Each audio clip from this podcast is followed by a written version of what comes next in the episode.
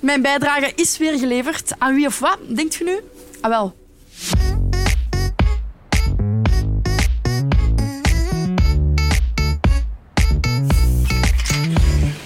Aan Tim.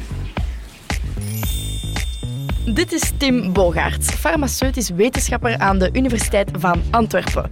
Tim is een beetje een rare, want hij is geïnteresseerd in wat jij en ik allemaal achterlaten in het toilet. Hij kan zo veel over ons te weten komen. Wat verklapt jouw toiletbezoek over de pillen die je neemt? In rioolwater zien we wat de mensen eten en drinken, welke drugs of geneesmiddelen ze nemen en zelfs of ze besmet zijn met virussen. Maar eerlijk, ik duik zelf nooit in die riolen. De stalen die wij onderzoeken halen we hier in het rioolwaterzuiveringsstation.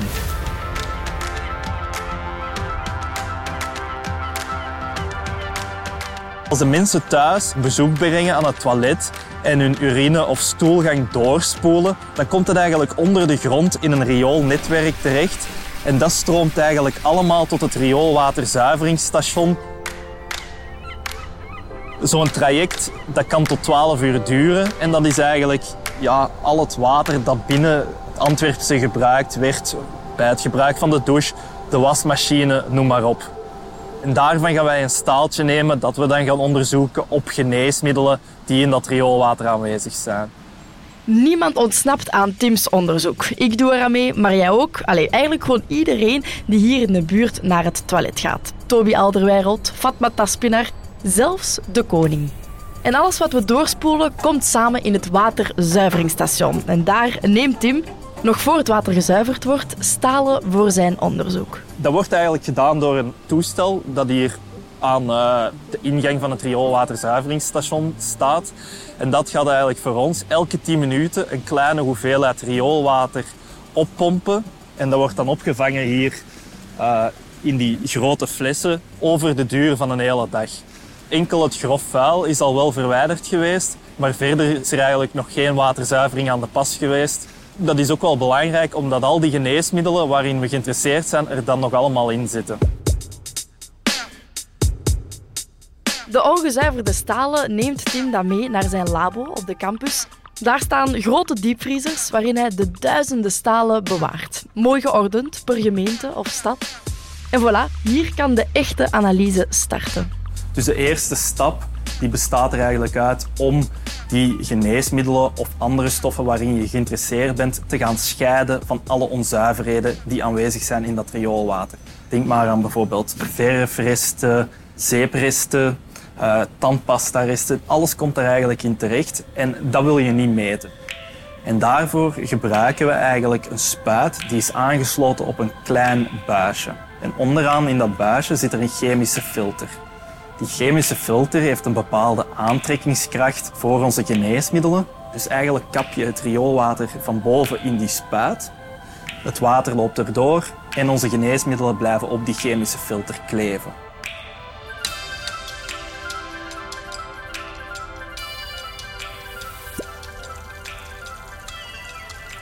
Maar natuurlijk, eens dat die geneesmiddelen daarop zitten, moet je nog een manier gaan vinden om ze er terug af te halen. Want anders kan je ze natuurlijk niet meten.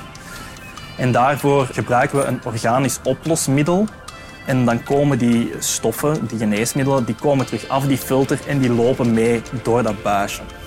Dan moeten we ze natuurlijk opvangen. Dat doen we met een proefbuisje.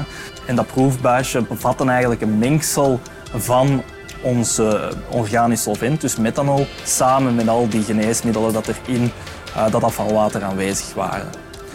Dat mengsel gaan we dan droogdampen, waardoor dat er eigenlijk een concentraat overblijft van onze geneesmiddelen en al de methanol is eigenlijk verdampt. Dus je bent van 50 milliliter rioolwater naar 200 microliter gegaan. Dus je hebt eigenlijk ook naast het opzuiveren, heb je onze geneesmiddelen in dat water gigantisch hard geconcentreerd. Maar wat vindt Tim dan allemaal terug in die stalen?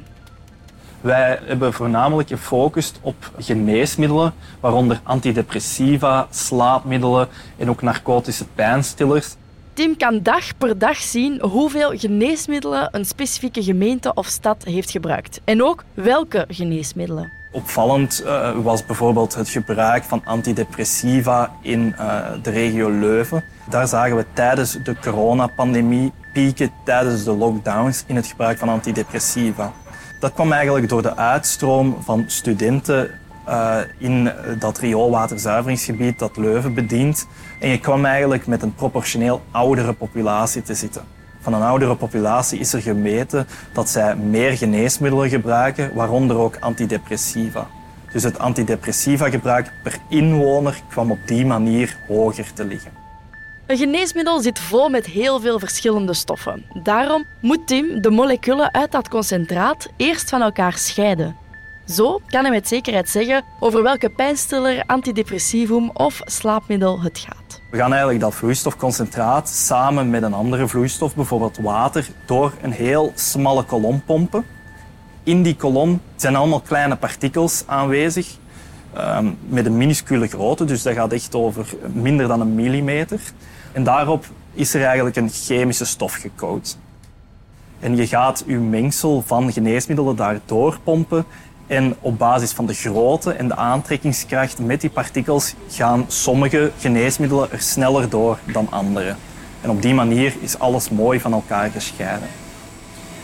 Dus dit is onze vloeistof uh, chromatograaf. En hierin hebben we eigenlijk onze kolom zitten. En dan loopt dan door die kolom en dan gaat dan via deze leiding naar onze massaspectrometer. En dat is eigenlijk een toestel dat elektrische stromen meet. En dat kan echt de formule van heel specifieke moleculen achterhalen. En dat is ook uniek voor elk geneesmiddel. Dus als we dan effectief een elektrisch signaal meten met dat toestel, dan kunnen wij ook effectief onderscheiden of het om uh, tramadol gaat, een uh, pijnstiller, of over trazodone, een antidepressivum.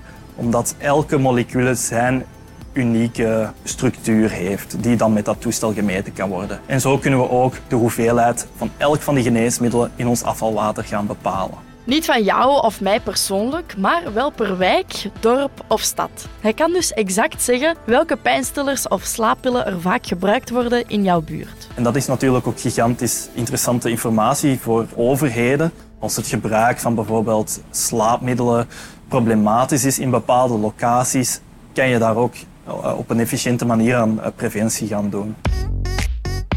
Zonder dat wij het weten, nemen wij dus elke dag deel aan Tim zijn onderzoek. Heel straf. Amai, dikke merci Tim, dat was razend interessant. Ik ga nog een keer mijn bijdrage leveren aan de wetenschap.